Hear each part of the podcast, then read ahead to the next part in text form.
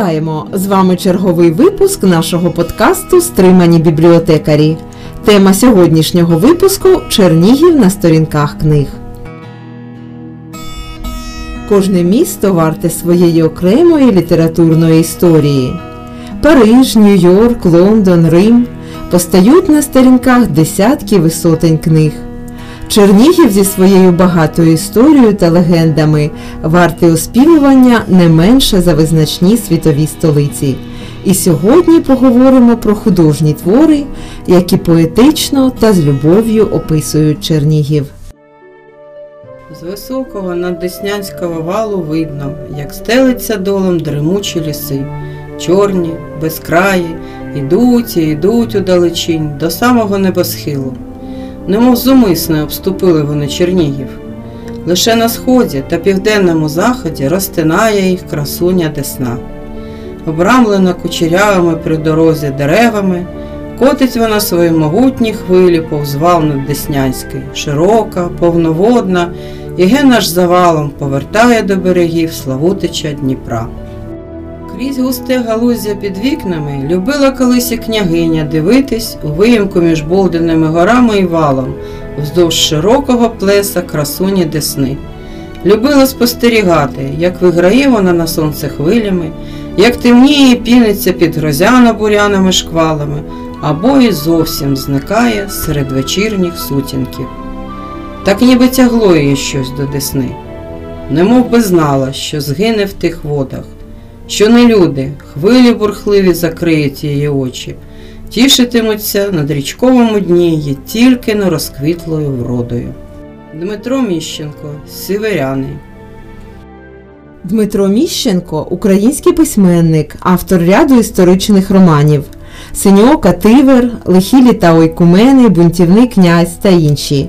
Сюжет роману Дмитра Міщенка Сіверяни вперше надруковане 1959 року, розгортається навколо трагічної долі княжни Черни і закоханого в неї невільника, а згодом мужнього витязя Всеволода.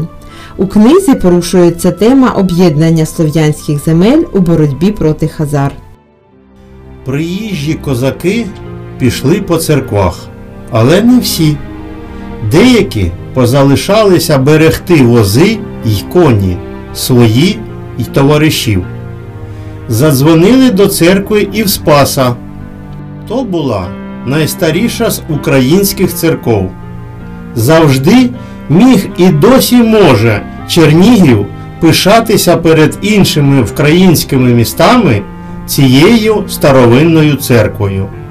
Збудував її князь Мстислав Володимирович ще перед Київської Софії.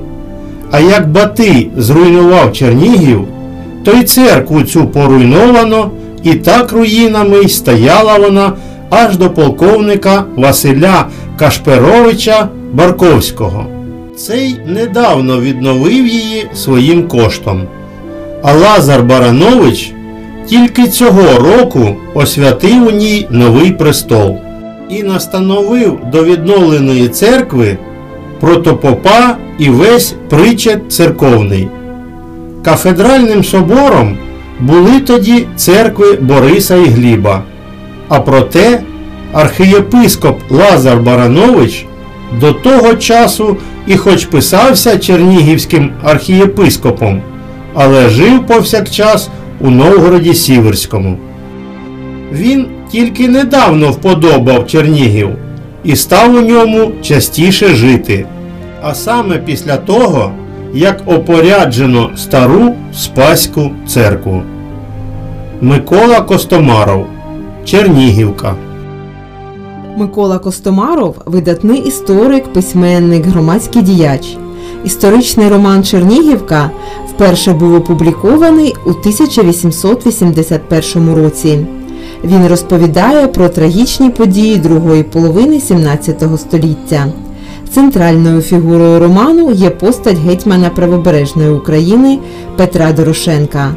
За предметом зображення, достовірністю історичних побутових деталей, багатолінійністю сюжету цей роман близький до Чорної ради Пантелеймона Куліша. Чи можна противитися долі? А чи й треба? Ці питання виникли в мене ще тоді, коли я в'їхала в цей древній град. Він широко розкидав ромена на деснянські пагорби, ніби велетень після раті. Спочивав від липневої спеки. Я покохала його. Так закохуються молоді дівчата зрілих мудрих мужів. Цей муж був сильний, але й ніжний, бо тримав на своїх долонях такі тремтливі споруди, що вони здавалися метеликами, різнобарвними й тендітними. Я люблю його за те, що подарував мені рожеве диво мого життя, п'ятницьку церкву, за те, що звів мене з найкращими своїми людьми, то найкращі люди свого часу, сіль землі, за те, що дав змогу занурюватися у підземелля Антонівих печер, за те, що подарував митті віртуального спілкування з Коцюбинським і реального з його нащадками, за те, що на стародавньому валу я впірнула у велич свого народу. Ганна Арсенич Баран Солодкі слова. Ганна Арсенич Баран відома українська письменниця, науковець, кандидат філологічних наук. Книга Солодкі слова це збірка короткої прози письменниці. До неї увійшли новели та оповідання про споконвічні людські цінності, любов, милосердя, відданість, талант. У цій книзі близько чотирьох десятків творів.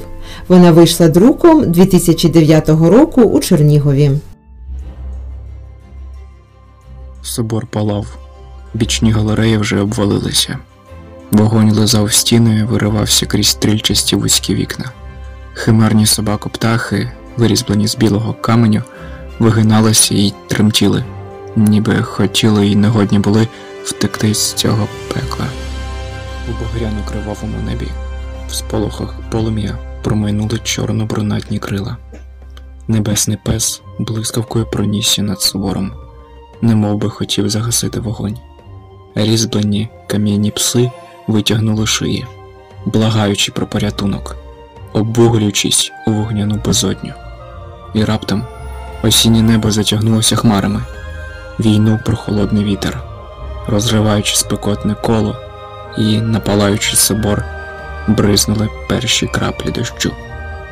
Небесний пес ширяв у хмарах, і різьблені кам'яні химери безмовно вигукували слова вдячності.